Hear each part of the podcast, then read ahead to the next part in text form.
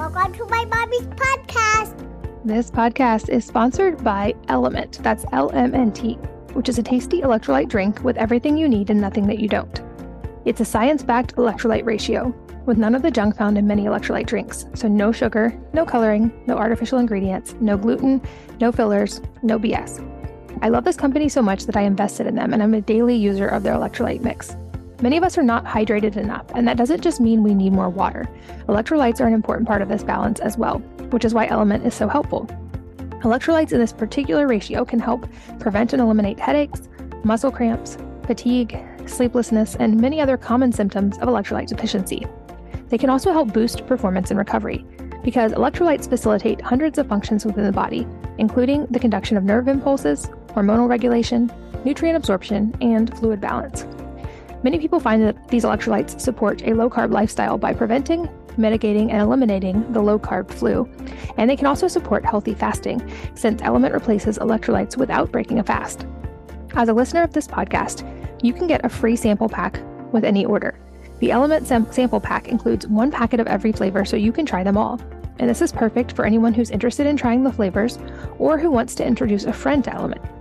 This offer is exclusively available through VIP partners, so you won't find this publicly available, and it's available for new and returning customers. They also offer no questions asked refunds on all orders if you aren't completely happy. Grab the deal and get the free sample pack by going to drinklmnt.com slash wellnessmama. That's D-R-I-N-K-L-M-N-T dot com slash wellnessmama. Hello and welcome to the Wellness Mama podcast. I'm Katie from wellnessmama.com, and this episode is a series of short podcasts that will attempt to provide a Feynman summary of sorts of my understanding of an entire topic that I will present in an actionable way in under 30 minutes with some key takeaways that you can try to implement whatever this topic is into your life. And as a paraphrase of how Andrew Huberman starts his podcast, I would like to emphasize that all of my podcasts are separate from my primary role as mom, mommy, mom, and mother in my home, and that they are not medical advice. I am not a doctor and I don't play one on the internet. So these are for educational purposes only. And as I always remind you guys, you are your own primary healthcare provider. And while we can work with amazing practitioners who can be our partner in that, at the end of the day, the responsibility lies with each of us to control the inputs that actually lead to better health. And so, one of my goals and one of my missions behind running wellnessmama.com is to help make that information more accessible and more usable so that we can each become more effective in our own roles as primary healthcare provider. Very briefly, if you get benefit from these podcasts, I would be very grateful if you would check out patreon.com slash wellnessmama in case you want to support there. And for less than the cost of a couple of cups of coffee per month, you get access to a monthly live Q&A with me and some other free resources not found on the website. Though no pressure because wellnessmama.com will always stay free and all of that information will remain available. You can also join my free weekly newsletter that has a roundup of recommended reading, articles, tips, deals, and a lot more. That's at wellnessmama.com forward slash newsletter. But on to today's topic. This podcast is all about habits and a term that I've used a lot in the past couple of years habit stacking. I'm sure you've heard that word, but habits are basically shortcuts because they have become things we do consistently, and the key being without having to put much effort or thought into them. So that's good or bad news depending on how we look at it, because research estimates that as much as 40% of what we do in a day isn't the result of decisions, but of habits. And by understanding this, we can use habits to our advantage in new ways. So the question is how do we form habits? How do we get them to stick? And in this episode, I'm going to briefly dive into the research surrounding habit creation, including methods for starting new habits and making them stick, and delve into a concept called habit stacking, which is a term I have been using for years. It's a way I have found that's really helpful in getting new habits to stick. And in outlining for this episode, I found that the term was originally created by BJ Fogg, who has been using this term for years. I haven't taken this course, but it's part of his Tiny Habits program that I will link to in the show notes if you're interested in learning more. And there's also apparently a book called Habit Stacking that I haven't read, but I will link that in the show notes as well in case you want to read it. So, first, a little bit on the science of habits. One thing we know is that habits are often connected to a cue or a trigger that reminds us of the habit without having to use much thought or willpower. And more on that in a minute, but the without much thought or willpower is a key part.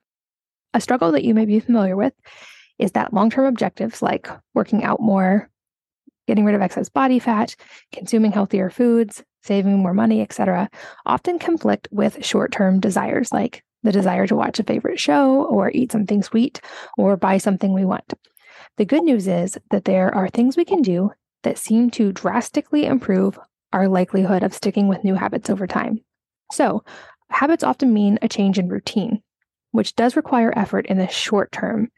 And integrating new habits with part of by integrating new habits with part of an existing routine, we can shorten the willpower portion of the habit creation.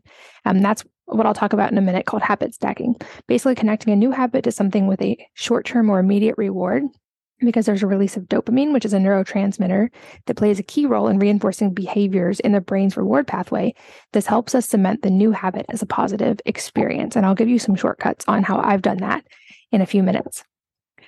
There's also a lot of debate about how long it takes to form a habit. And you've probably heard estimates ranging from, on the very low end, seven days to the very common 21 days, up to 90 days, or even much more. There seems to be some variation, of course, here depending on the type of habit and if it requires breaking another habit to implement this habit. But the most consistent answer I saw in the research for the average habit was actually about 66 days, so over two months. And in delving into this research, the popular idea that a habit takes 21 days dates back to a plastic surgeon, actually, named Maxwell Maltz, who found that when he performed a surgery that altered someone's appearance, it took an average of 21 days for them to get used to the new look. He realized that it also took him about 21 days to get used to a new habit as well. And he published this idea in a book called Psychocybernetics, which has sold millions of copies. And according to the blogger James Clear, this idea spread like a game of telephone, and many self help gurus picked up the idea, claiming that a habit takes exactly 21 days to form. Now, the downside is it can take significantly longer, and many people understandably become discouraged when that 21 day mark comes and goes. But according to James Clear, uh, Philippa Lally is a health psychology professor at University College London. In a study published in the European Journal of Social Psychology, she and her research team decided to figure out how long it actually takes to form a habit. The study examined the habits of 96 people over a 12 week period. Each person chose one new habit for the 12 weeks and reported each day on whether or not they did the behavior and how automatic it felt. And that's where the 66 day timeline came from that James Clear mentions. I do wonder because it was a 12 week study if there were limitations based on their time period as well. But there was another important finding from that study, which was that missing a day or two did not seem to restart the habit formation process or derail progress. So while you wouldn't want to miss more than a day or two in a row, an occasional miss does not seem to derail a habit, which is an important mindset part to have in place so that you don't give up for instance, if you're trying to integrate a new habit and you miss one day. But the takeaway on timing expect a new habit to take at least a couple of months, with some taking much longer. I think having realistic expectations around that is important so we don't get discouraged if it doesn't become easy and automatic in 21 days. There's another important distinction as part of this conversation, which is the difference between habits and routines. Both are important, obviously, but there are some differences. And I think often the definitions get confused. So, like I said in the beginning, habits take little or no thought. They become almost automatic, while routines can include habits, but they do take some thought or effort. So, routines can be really helpful in building habits, but just because something has become a routine does not mean that it's fully integrated as a habit a little bit of science here. Stay with me. There are specific neuronal connections that are strongest for the things we do consistently. For instance, if we play tennis regularly or play an instrument, the neuronal connections get stronger for those specific things. And researchers think that our brains strengthen neuronal connections for things we do often and prune away ones that aren't getting used. So, fun fact this is why babies have more neurons in the brain in general. It's because their brains are sponges that are waiting to soak up information and create those stronger pathways and integrate habits. And as adults, we have fewer neurons, but potentially stronger connections oriented toward, toward things that we do often or have mastered. So, the process of creating a habit isn't just about learning to do something repeatedly, it's really about wiring and strengthening the brain. And understanding that, it makes sense that this takes some time. So, side note, unrelated, but I'm personally a fan of mixing up routines and habits once they're integrated as a pattern interrupt and to maintain adaptability. I think there's also some potential arguments for brain health here. You might have heard me say before that I have the principle of not doing anything every single day, with the exception of a few things like hugging my children and telling them that I love them. But my logic here is that I don't want my body and brain to become too accustomed to anything. And the pattern interrupt seems helpful for focus at times. So for me, this means I don't take supplements every single day. I don't eat every day. Sometimes I fast. I definitely don't eat the same foods every day. I don't do the same exercises every day. I don't even read every single day or sauna, even though those are all things I consistently do. Another caution though don't let perfect be the enemy of the good when it comes to habit formation. Breaking the mindset of giving up on a new habit because you messed up one time will increase the chance of actually integrating the habit for longer. And one other small tip I found helpful here is instead of thinking of days as singular units, break your day into maybe like three or four hour chunks or like uh, morning, early afternoon, later afternoon, evening. And if you mess up within a given chunk, let it reset at the next one. So you have four separate blocks every day versus one day where you're like, oh, well, I already ate something I wasn't going to eat today. So I'm just going to wait till tomorrow to do it again. That'll shorten the timeline on getting back on track. There's other factors that emerge in the research when it comes to habits. One is called implementation intentions. So basically, this is just a fancy term, but it basically is a detailed plan, usually in an if then format of how and when a habit is going to happen. I've also used this if then strategy with my kids and with home organization. You might have heard me talk about that. I also heard this recommended by Amy McCready from Positive Parenting Solutions to use specific with kids because their brains also seem to respond well to if then statements like, if you have made your bed, then you may do whatever the thing is. It turns out, though, that simply setting the implementation intention in a very detailed way can more than double the chance of you taking the action and cementing the habit. About 20 years ago, a study looked at this relating to creating the habit of exercising, and they divided people into three groups. One was a control group, one was a group that was given education and motivation about why exercise was important, and the third group had to create a specific plan of when and where they would exercise and or with whom if they were going with someone. So at 2 p.m., on Tuesdays and Thursdays at the gym, etc. The first two groups, 35 to 38% of the people did the habit.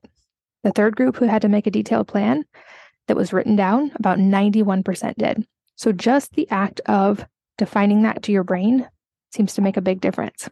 This is also the reason I'm a fan of writing down challenges, experiments, and intentions, and then it really does help them happen. Now, for the term that I am a big fan of, and that I mentioned recently on another podcast where I was being interviewed, and the interviewer wanted to go really deep on this. I wanted to give it to you guys as well. And that is the term habit stacking. So, as I said, habit stacking is a term I've been using for a long time. And in researching for this podcast, I found that it was originally coined by BJ Fogg. And there isn't direct research that I'm aware of on habit stacking though I have personally found this extremely helpful, and I think logically it makes a lot of sense. As the name suggests, this is simply the idea of stacking two habits together one that is already a regular habit and ingrained, like brushing teeth, waking up, eating a meal, taking a shower, things that are very ingrained habits, with a new habit that you are trying to create to potentially shorten the path of creating the new habit, since the neuronal pathway of the existing habit is already so strong, it's a reliable trigger. I'll give some specific examples of this in a minute. But I've also seen this term used to reference stacking a new habit with something pleasurable or rewarding. Though I would personally consider this a way to get the immediate dopamine release, but I wouldn't necessarily consider it habit stacking if the dopamine creating thing is not already a habit. The other advantage here is that if an existing habit is not something that requires effort and it's something you do regularly, it doesn't take any willpower and you don't have to remember to do it. So if you can link the new habit to this, it reduces the likelihood of you forgetting the new habit, which makes compliance easier. And because that neuronal pathway is already so well established, potentially we might be able to link that neuronal pathway to create the new one in a shorter time period.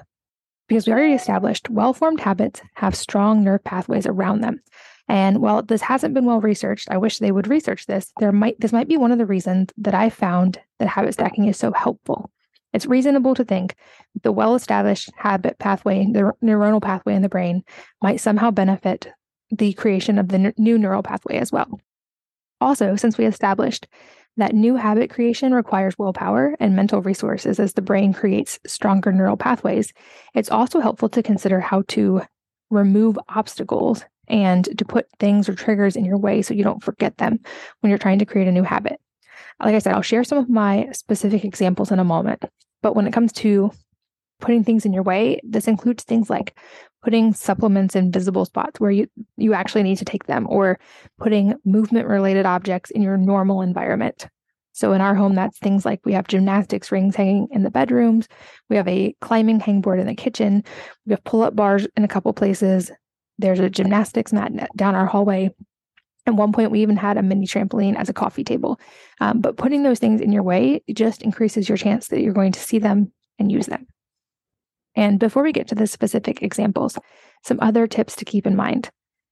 Small habits are easier to implement and you can build on them.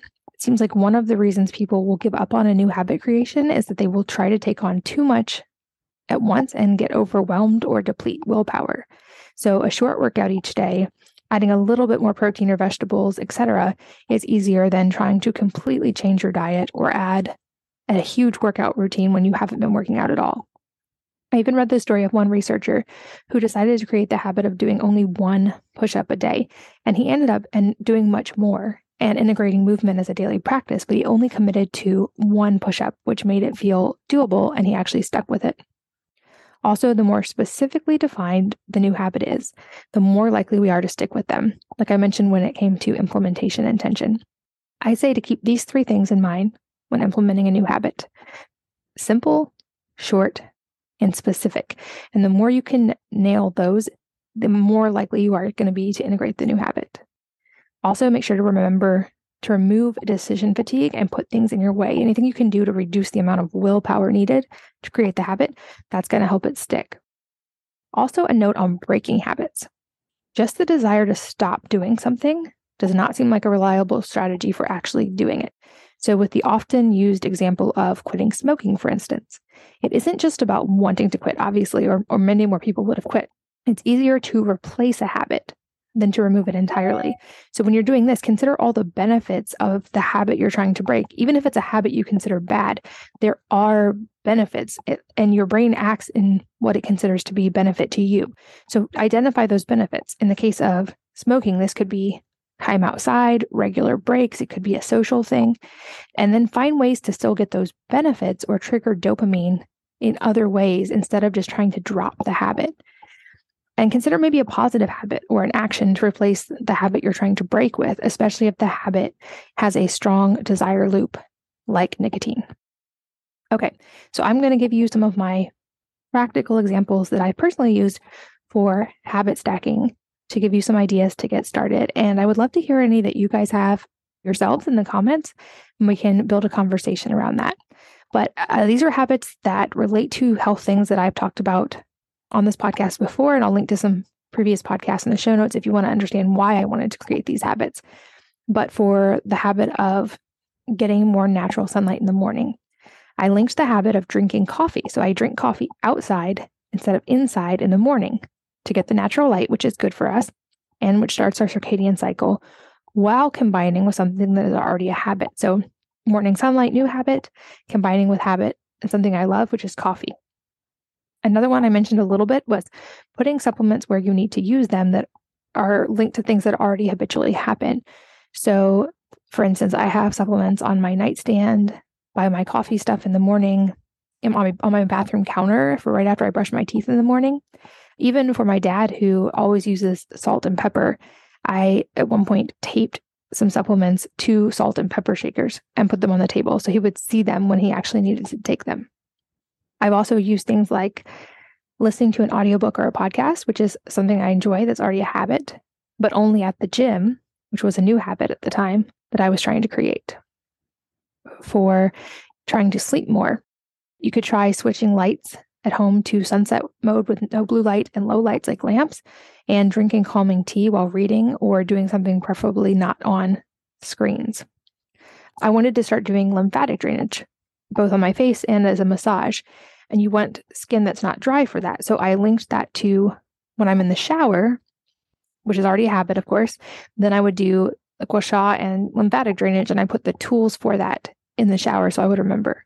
Another one you can do with a shower is oil pulling. If you're trying to integrate the habit of oil pulling, which can be really good for your teeth and gums, put the oil pulling oil in the shower so you see it and can do it while you're in there. Most people aren't talking a lot in the shower anyway, so it's a great time to do that. Another one related to light would be to make it a habit to eat lunch outside. So, lunch is a normal behavior. Getting midday sun is a new behavior you want to implement. Just make it a habit to eat lunch outside if you need to drink more water in the morning. This is a habit I integrated years ago. I keep a quart sized mason jar of water, and now I add a few drops of electrolytes and silica next to my bathroom sink. So when I wake up, which is something I do every day, in fact, probably my most consistent daily habit to date, and I brush my teeth, I immediately drink the glass of water before I shower, before I eat anything, and certainly before I have coffee. I also put a book on my pillow when I make my bed in the morning which triggers me to remember to read at night. Another one that was easy, I started keeping a gallon insulated water bottle in my car. So anytime I'm driving, I remember to drink water, and I'll often just put it there at night when I'm doing my nighttime routine so it's ready to go the next morning. I also integrated something to my habit of making coffee in the morning, which is when I make coffee, I write my three most important tasks for the day and three things I'm grateful for in my notebook that I keep on my coffee bar. So it reminds me to do it. Also, related to that, before I go to bed, I jot down my to do list items or anything taking up mental energy on a notepad by my bed so that I'm not thinking about these things and I'm not kept up at night trying to remember them. And the trigger for that is keeping the notepad on my nightstand. Another habit I implemented is when I sit down to work at my computer, then I set a timer for 90 minutes. And if I haven't taken a break by then, that is my movement and hydration break and also in the notes of just putting things in the way of existing habits, things like keeping Graston tools in the sauna. So, sauna is an existing habit for me. Um, putting those tools in there reminds me to use them for lymphatic drainage while I'm in the, in the sauna. And for exercise, working out with a friend who you're already spending time with, there's the habit of spending time with a friend, working out the new habit, you're linking that. Um, there are endless examples I could go into a lot more. I think also having written down in the name of the implementation intention, writing these down is helpful because the brain does seem to remember and implement them more if we write them down. And also just having some simple guidelines and principles in mind can also really help, including some that stack a desirable habit before a pleasurable one. So, an example would be sky before screens in the morning, and credit to podcast guest Amy Shah for putting that so concisely. But sky before screens um, natural sunlight before screens in the morning. Another one I do is protein before coffee, which also, if there's some evidence that delaying coffee 60 to 90 minutes after waking up um, really helps the adenosine pathways. So there's some benefit there to not having the afternoon slump. Having water where I brush my teeth, walking after meals is a great one. And then also just a, a, tactical tip keeping a done list where you write things down after you do them can sometimes be more productive than keeping a to do list because it feels good to see that list grow throughout the day. Or you can use Notion on your phone, which is what I do for a lot of my list keeping. So, I've mentioned a few habits you can stack, some new habits worth considering. I know this time of year, many people are trying to integrate new habits. If you aren't already, maybe some to consider would be things like morning sunlight or cooking more at home, adding more movement in some form, some simple food substitutes, or just adding in more protein versus a deprivation focus with food. A funny personal habit I am trying to form personally is to hang up my clothes more quickly. This is something I am, despite being very organized in many areas of my life, I'm historically terrible at doing. And I tend to batch them like I do a lot of other things. But I love when my closet is always really tidy. So I'm trying to tie that habit to getting dressed, which is something I do anyway. And I transitioned to where all of my clothes live in my closet, none are in my room. And so now I have a when I get dressed, then I make sure the closet is tidy. There are endless examples. I would love to hear how you will implement habit stacking or how you have, if you already have, or any tips you have for creating new habits and getting them to stick. But I leave you today with the words of Aristotle We are what we repeatedly do. So excellence then is not an act, but a habit. And as always, thank you guys so much for listening and for taking the time today. I would love to hear what you think of these new shorter episodes, which are not replacing our existing episodes, but in addition to all the links to the programs, books, and things I've talked about are in the show notes at wellnessmama.fm. So you can find those there. I'd love to hear from you in the show notes as well. And as always, I'm so grateful that you are sharing your most valuable resources with me today your time, your energy, and your attention. So grateful you're here. Thank you for listening. And I hope that you will join me again on the next episode of the Wellness Mama podcast. If you're enjoying these interviews, would you please take two minutes to leave a rating or review on iTunes for me? Doing this helps more people to find the podcast, which means even more moms and families can benefit from the information. I really appreciate your time, and thanks as always for listening.